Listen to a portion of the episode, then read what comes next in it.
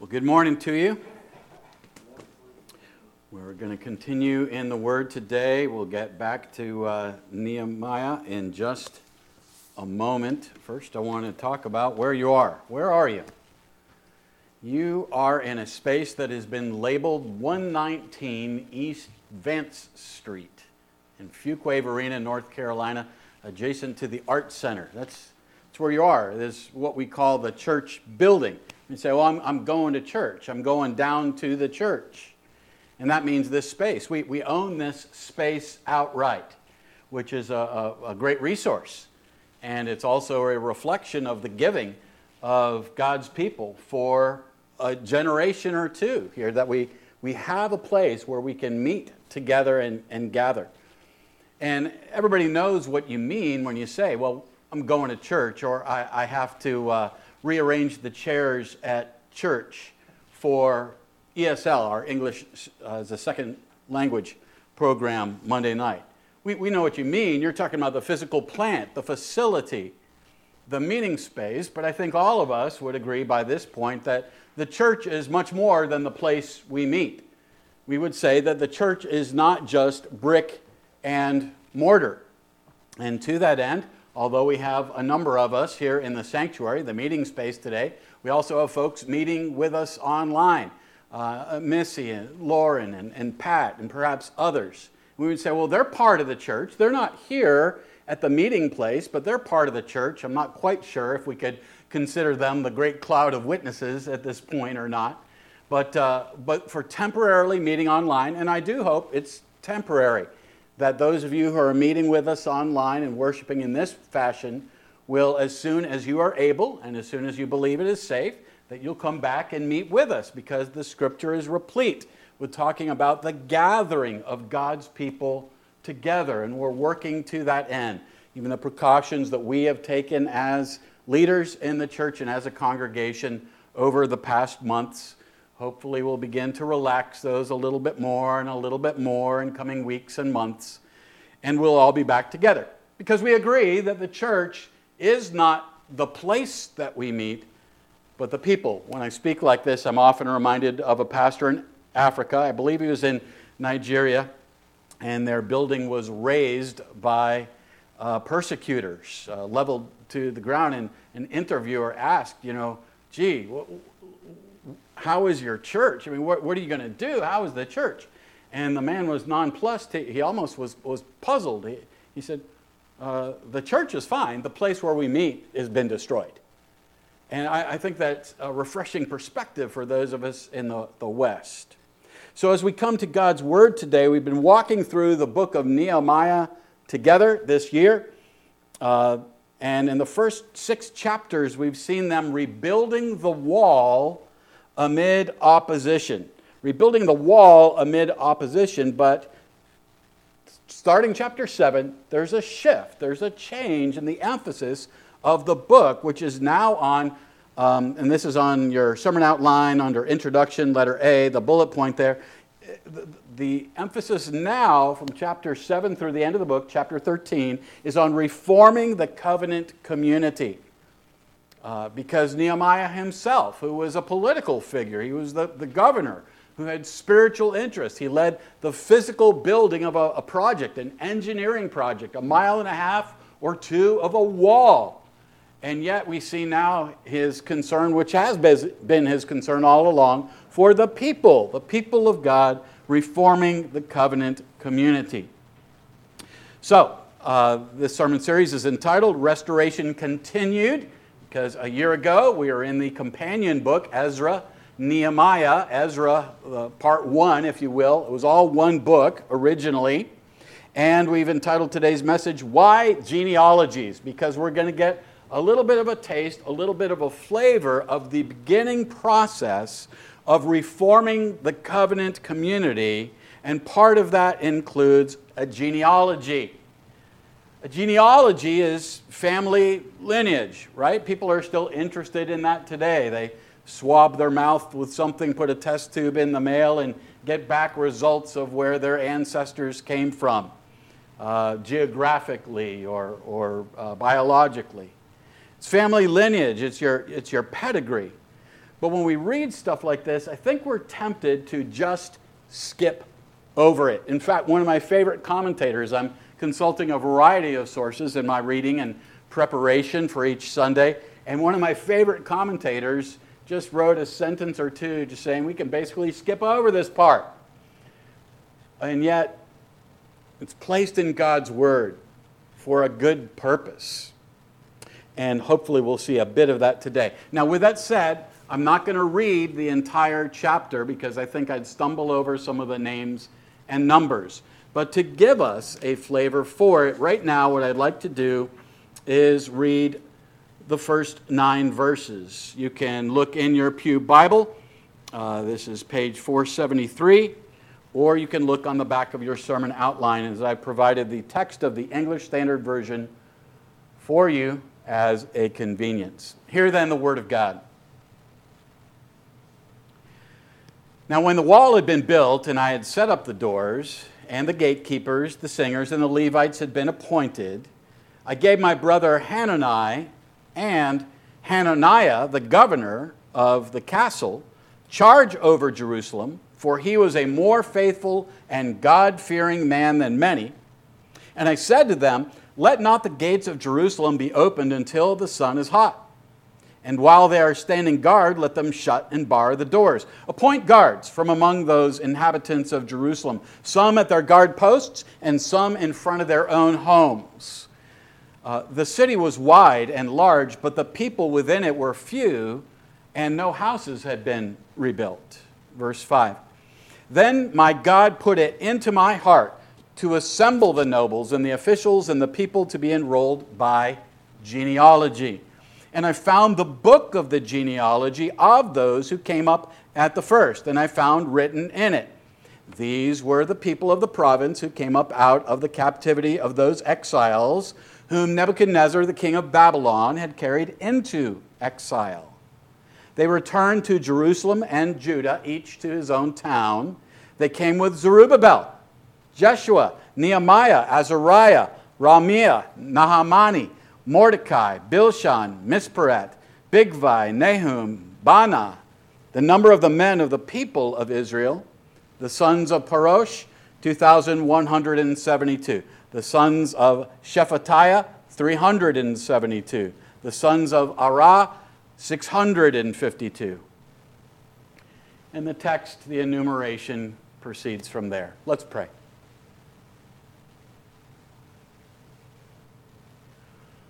Lord God, we come to you in Jesus' name, and we know, Jesus, that you taught, um, as is recorded in Luke 24, that all that is written in Moses and the law and the prophets, it's, uh, and that would include the, these historical books and the writings of the chronicler and these memoirs of Nehemiah, that all of it ultimately is about you, the Messiah of God, God's one and only Son, in whom we trust for redemption, that is, the forgiveness of sins because of your righteous life, your sacrificial death, and your triumphant resurrection from the dead. We thank you that you have ascended on high and you are reigning and ruling. You are seated at the right hand of God, your Father on high. And together, Father and Son, you have sent your Spirit to abide with us always, to lead us into your truth, to bring your word to our remembrance. And so we pray now that the Holy Spirit would do his work and to guide us into all truth, for we pray in the triune name of God the, God the Father, Son, and Holy Spirit, through Christ our Lord. Amen. All right, so isn't this just boring history and stuff you skip over? You're, you're a Christian, you believe in the Lord, you know you need to read your Bible, spend time in God's Word. Uh, you heard somebody talk about a Bible reading plan, you tried that. You're reading through books of the Bible, and you get to a place like Ezra chapter 2 or Nehemiah chapter 7, and there are these hard to pronounce names and numbers, and it's a whole list, and you're, you're sitting there alone having your devotions before the Lord, and you're, you're trying to pray about your life and your family and your work and your church, and, and you're thinking about all this, and you're kind of going, Lord, what hast thou to say to thy servant? I mean, I'm not sure I really get all this. But I would say to you, no, we, we don't just skip over this stuff. Uh, it's, it's important.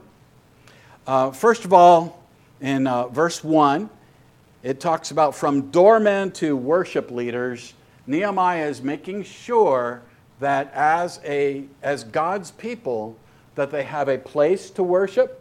His predecessor, uh, Zerubbabel, had begun restoration of the temple that continued under the uh, uh, priest and teacher of the law, Ezra, who we're going to see again next week. We haven't, we haven't ta- heard from him in, in quite some time. We're going to hear about him next week. And then Nehemiah has an interest too, not just in this wall project, not just the politics of Jerusalem and the surrounding vicinity, but in this reforming of the covenant community, the people of God. Uh, he oversaw a physical project with spiritual implications, and for us today, it's often the opposite. I mean, sometimes there are physical things, like I said, rearranging the chairs to allow a ministry of the church to go on. That's physical work with spiritual implications. But many times, uh, for us, our warfare, the weapons that we fight with, are, are spiritual in their nature instead. Uh, in verse 2, a couple of men are mentioned Hanani, his brother, whom we met in chapter 1 who brought Nehemiah the report of the condition of the city and the gates and the walls. And then this other fellow who has a similar name but is a different individual, I believe, named Hananiah. He is the governor of the castle. And he, in particular, is described here by Nehemiah, um, and I suppose he would include his brother in this, as faithful and God fearing. That's your first blank on your outline. Faithful Faithful and God fearing. Faithful. These key leaders were men who were loyal, men that he could trust. In New Testament parlance, we might think of 2 Timothy 2 2, Paul's admission, admonition to his uh, pupil, his protege, young Timothy. He says, The things you have learned from me in the presence of many witnesses, these entrust to whom? To faithful men who will be able to teach others also. Faithful men. Faithfulness is, yeah, as I've already said, loyalty and trust, but it's more than just attendance. Being faithful, in the biblical sense, I believe, is being full of faith. And that's why he also says that uh, this individual, Hananiah, in verse 2, is God fearing. That Hananiah has healthy regard, healthy reverence for God, as opposed to slavish shrinking, as we've been talking about fear at least the last two Sundays. All right? And then in verse 3, Nehemiah establishes guards and as well as policies and procedures. And this requires wisdom and discretion, right? Policies and procedures. Uh, the, some of the elders and I spent uh, the better part of yesterday with, at Presbytery meeting, one of our area churches, in which we gathered with area ministers and elders, and everything was done in accordance with our policy and procedure manual for our denomination. We, we term it the Book of Church Order, and that's our policy and procedure manual. And, and so here, what Nehemiah is involved in is delegation. And he gives these guys that he knows are faithful, loyal, trustworthy, he gives them job descriptions and uh, as one commentator says, clear and proper guidelines. So he, he appoints them, he tells them what to do, and keep some checks and balances with them.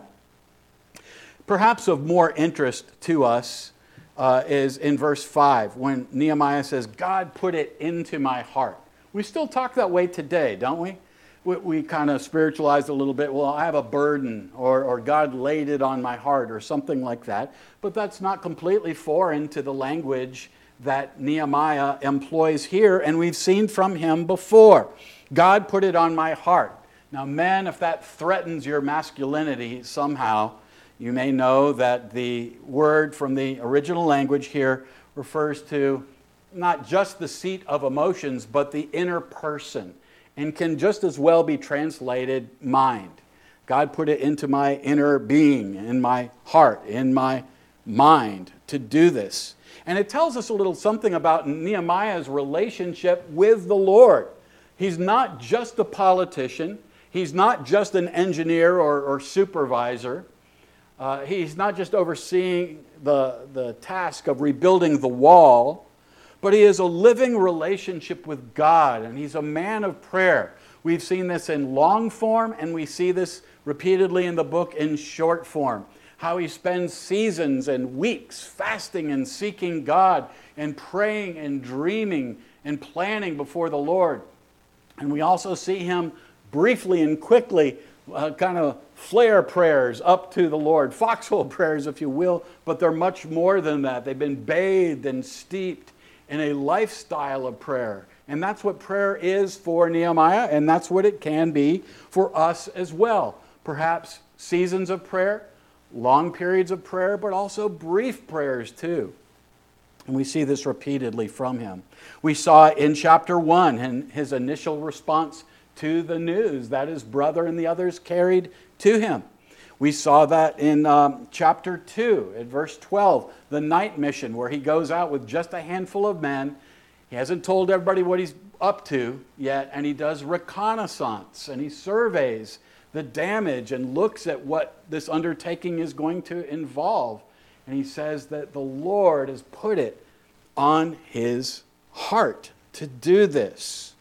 Uh, we see something similar back in the book of Ezra, the companion book, Ezra 7:27, and we early on in our studies in Nehemiah, we talked about Proverbs 21:1, that even the king's heart is like a water course in the, the hand of the Lord, that the Lord turns it whatever way he will.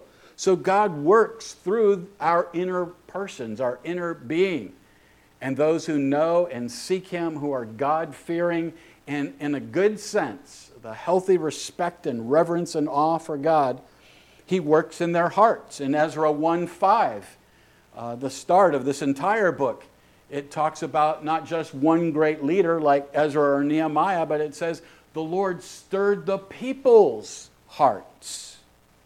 And so He works within those who are faithful and God fearing, people like Hanani and Hananiah, but also like you and like me today. Um, so let's see.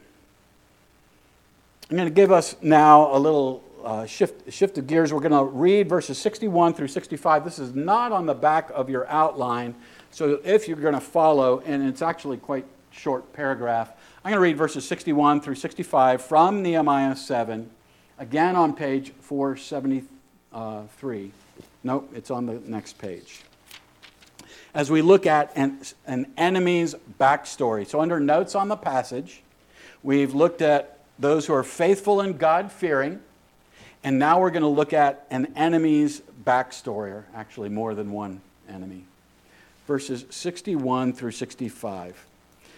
The following were those who came up from Tel Melah, Tel Harsha, uh, Cherub, Addon and Immer, but they could not prove their father's houses nor their descent. That's going to be very key. Whether they belonged to Israel, the sons of Delaiah, the sons of Tobiah. There it is. We've met him before. Remember? Sanballat and Tobiah and Geshem.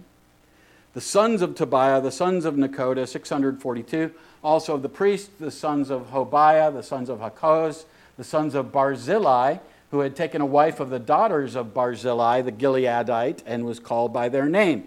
These sought their registration among those enrolled in the genealogies, but it was not found there.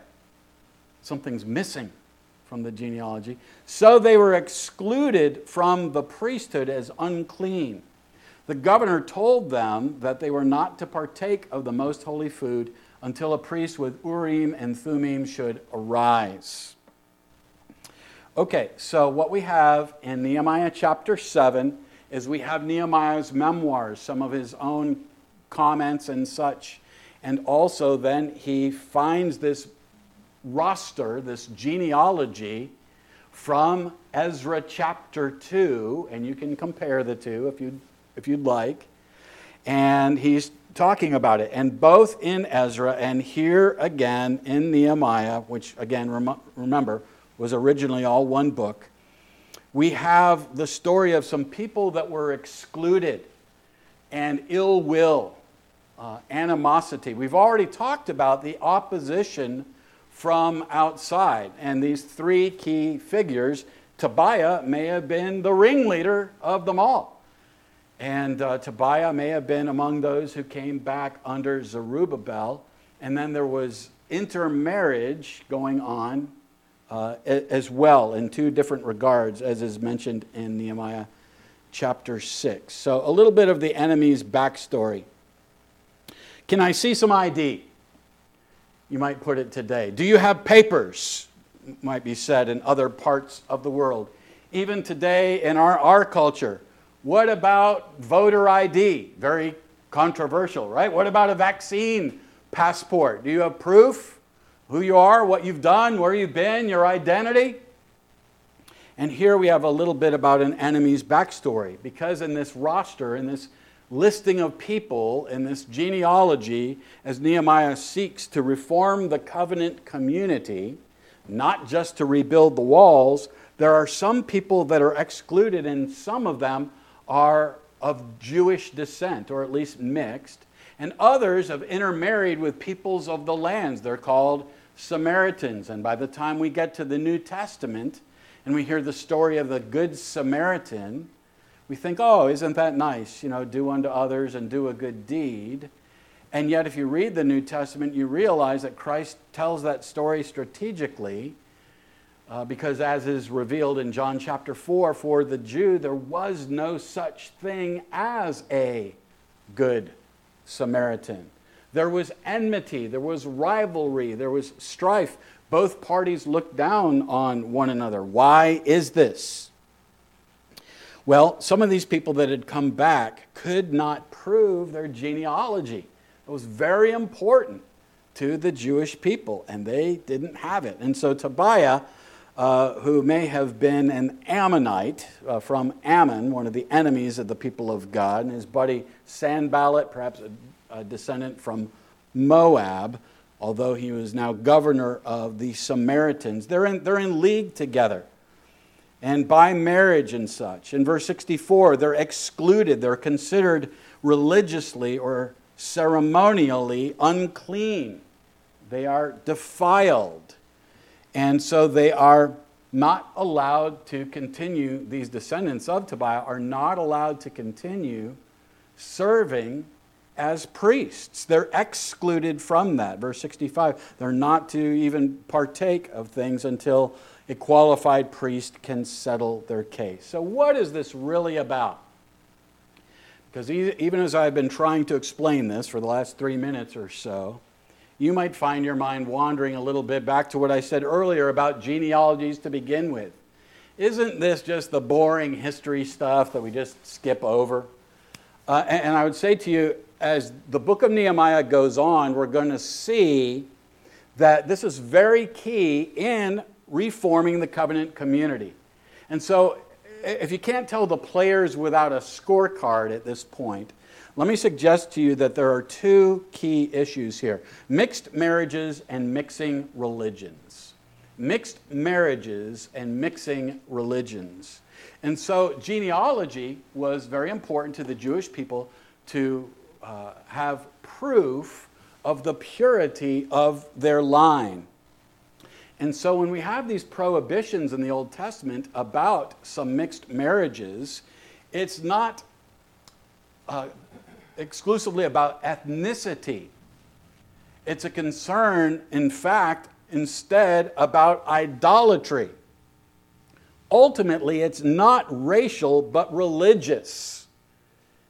It's so that the people of God would not go after foreign gods. That's what the Samaritans, people repatriated by the Assyrians, the peoples of the land, the Canaanites, and some of the Jewish people, all intermixing, all marrying one another, the result of that was syncretism, mixing religions, serving other gods. The Samaritans, for example, only accepted the, the five books of Moses, not the rest of the Old Testament.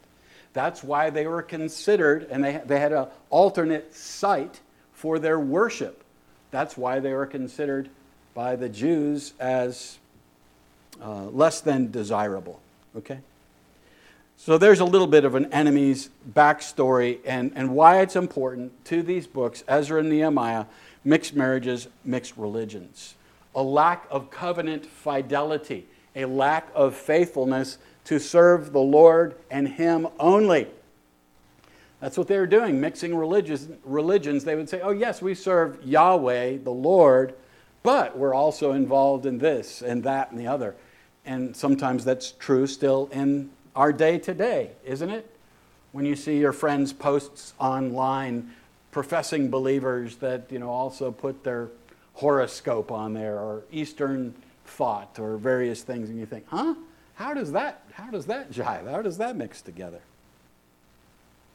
Well, just a few additional notes before we press on under etc. Uh, the Mordecai that's mentioned is possible that he's Esther's cousin uh, commentator, just some things of interest perhaps. Verse 7 Mordecai is mentioned in that roster, that genealogy. Esther's cousin, um, who basically adopted her, I call him Uncle Morty because he acted more like an uncle. Maybe, maybe not. Commentators are divided. Uh, Barzillai, that's mentioned in verse 63, I read moments ago.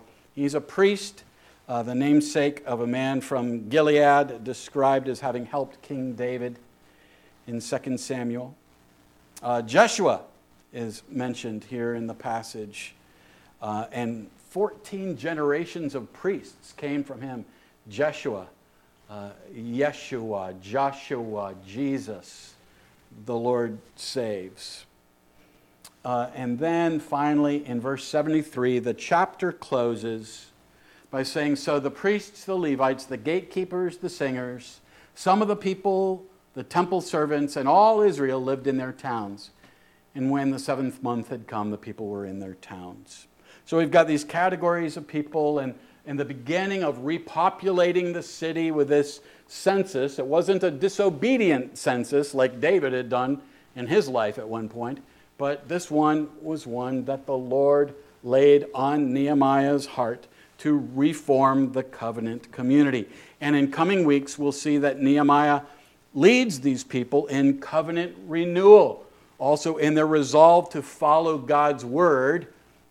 And so, if you are having a bit of a difficulty so far with genealogy and history and all that, there's quite an exciting, to me, story next week about not only Nehemiah, but also Ezra and the Word of God and the people's response. So, as we shift gears here today to letter C in your outline, New Testament elaborations and applications, uh, what I want us to do next is to look at the genealogy of our Lord. Remember, the subtitle for today's message is Why Genealogies?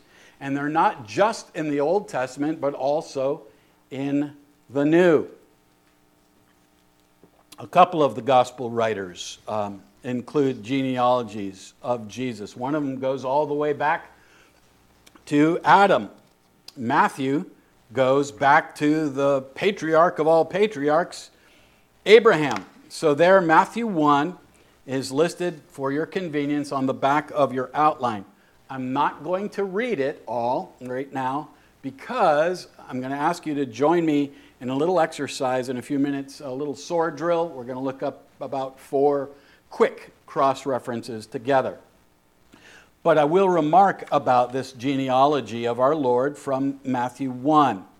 A genealogy, even the word in English, genealogy, you can see it's not far, and the Greek makes it clear. It's genesis related to our word for Genesis, right? First book of the Bible, which is a book of beginnings. And now we have the book of beginnings humanly speaking, of our Lord. We know eternally He is divine and lives forever.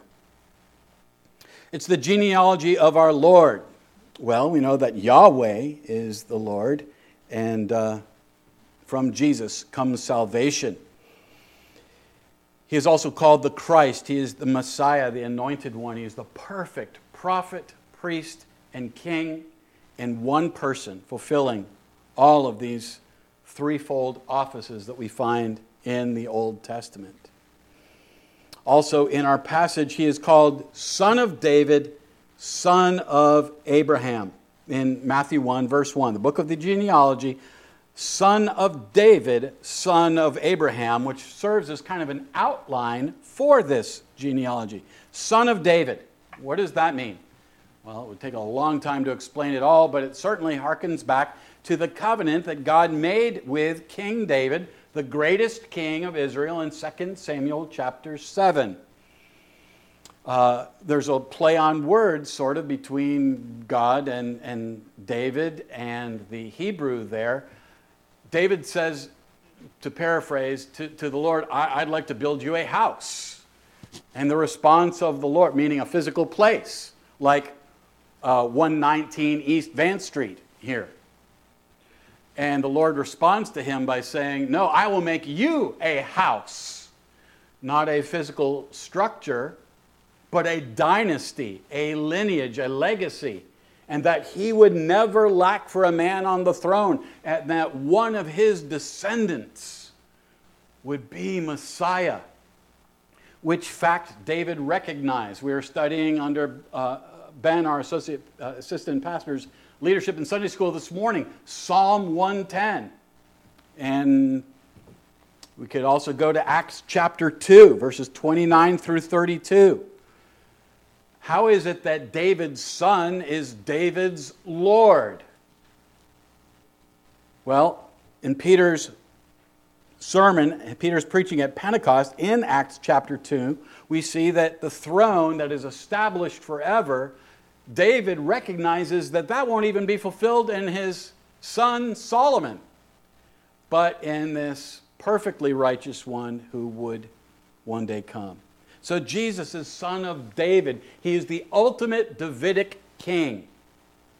He is also son of Abraham, the greatest patriarch of them all.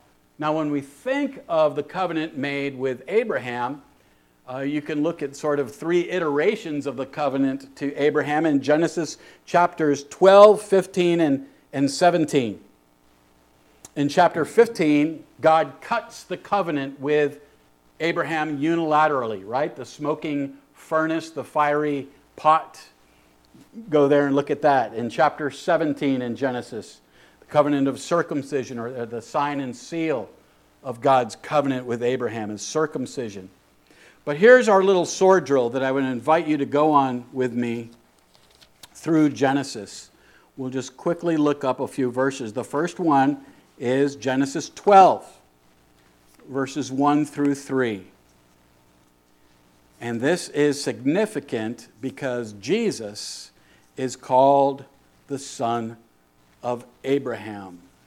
The covenant with Abraham, who was previously known as Abram, Genesis chapter 12, this is page 10 of your Pew Bible, just the first three verses. Now the Lord said to Abram, Go from your country and your kindred and your father's house to the land that I will show you, and I will make of you a great nation. And I will bless you and make your name great so that you will be a blessing. I will bless those who bless you, and him who dishonors you, I will curse. And in you, get this, all the families of the earth shall be blessed. So the covenant with Abraham, as I see it, was largely twofold to make from him, his descendants, a great nation. And the Jewish people clearly gathered that. Now we know that they weren't chosen because they were bigger or more numerous than everybody else, but because they were actually the smallest. But a great nation, that's number one. But the second part, maybe they missed that they be a blessing to all the nations.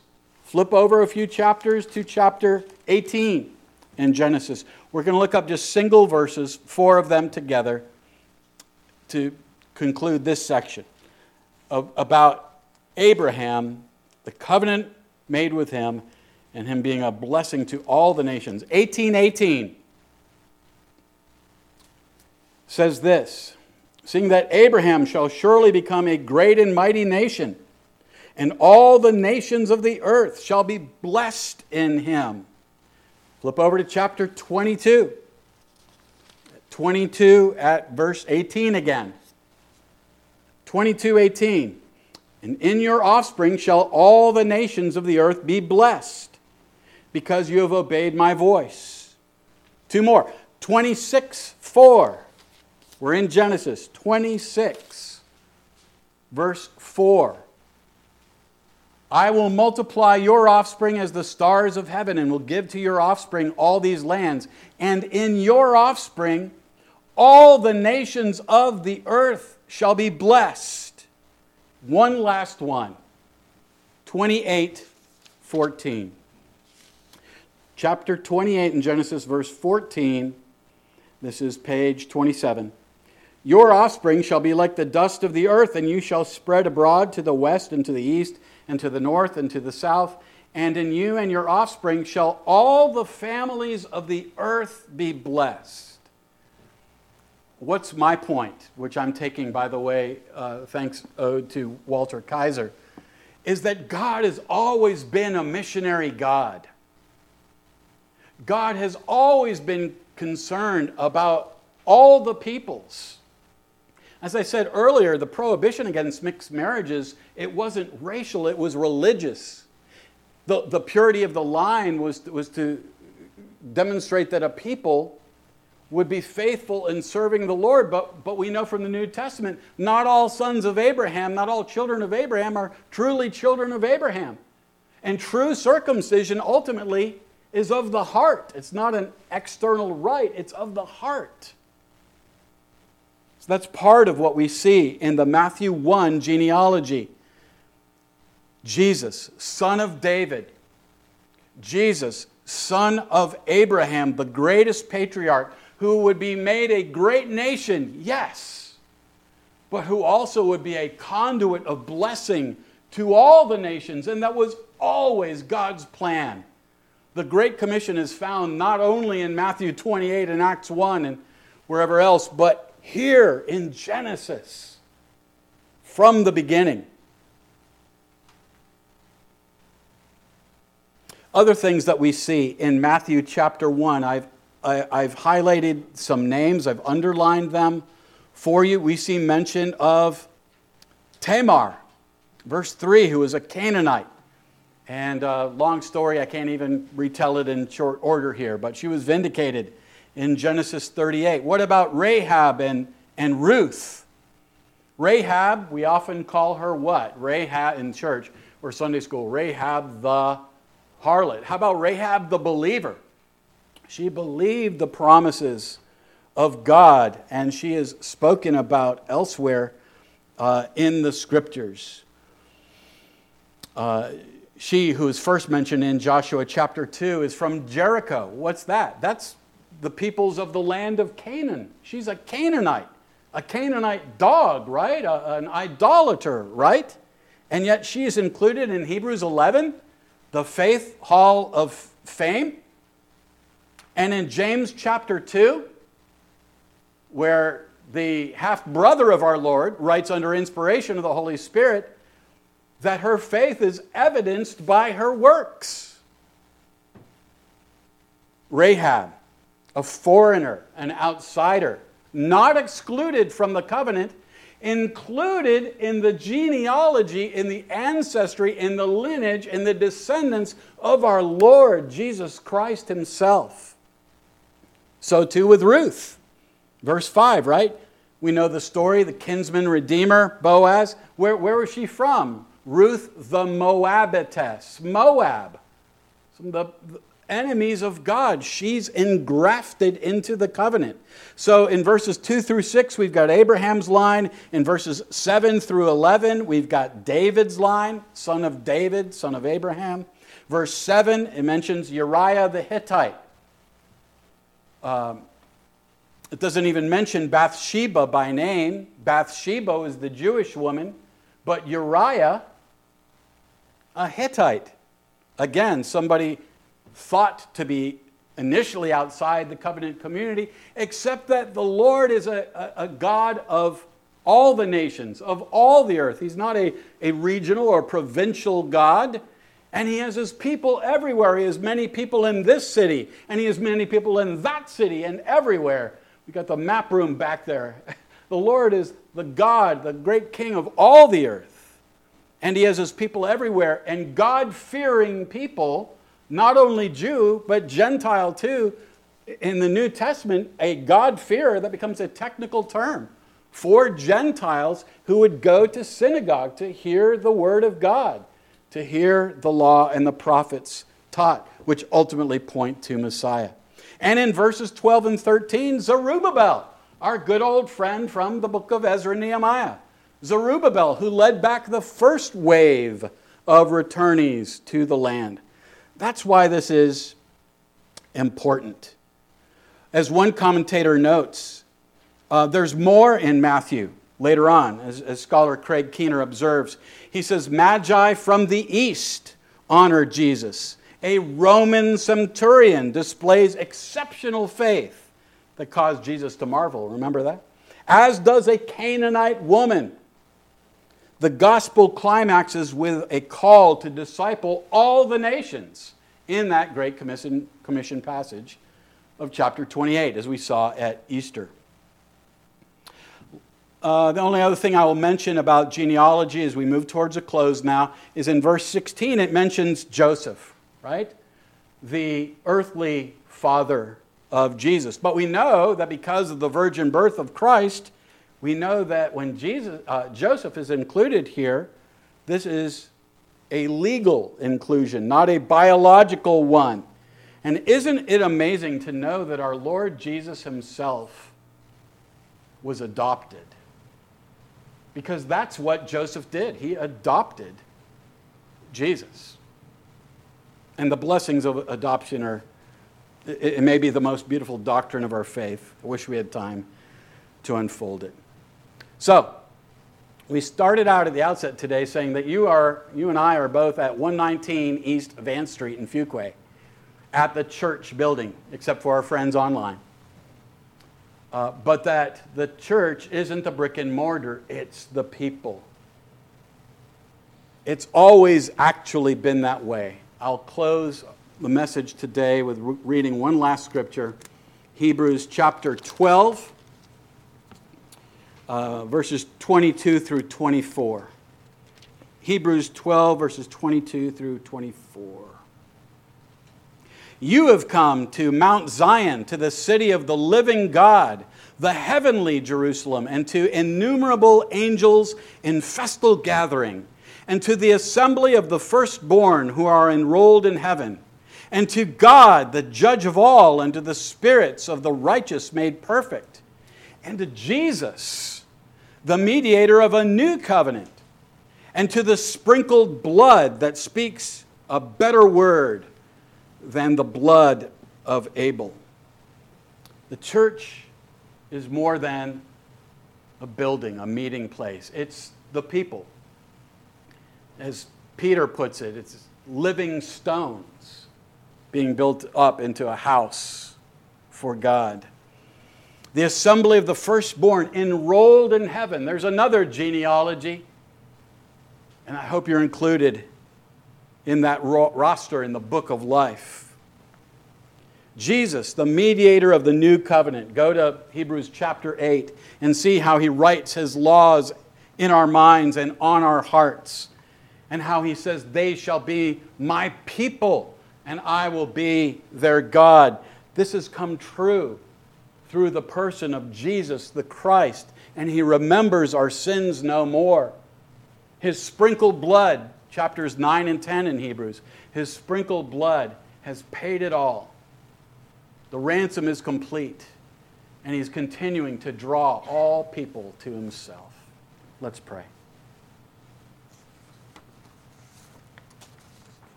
Lord, we would give you the praise and the honor and the glory. We thank you for the shed blood of Jesus Christ, that of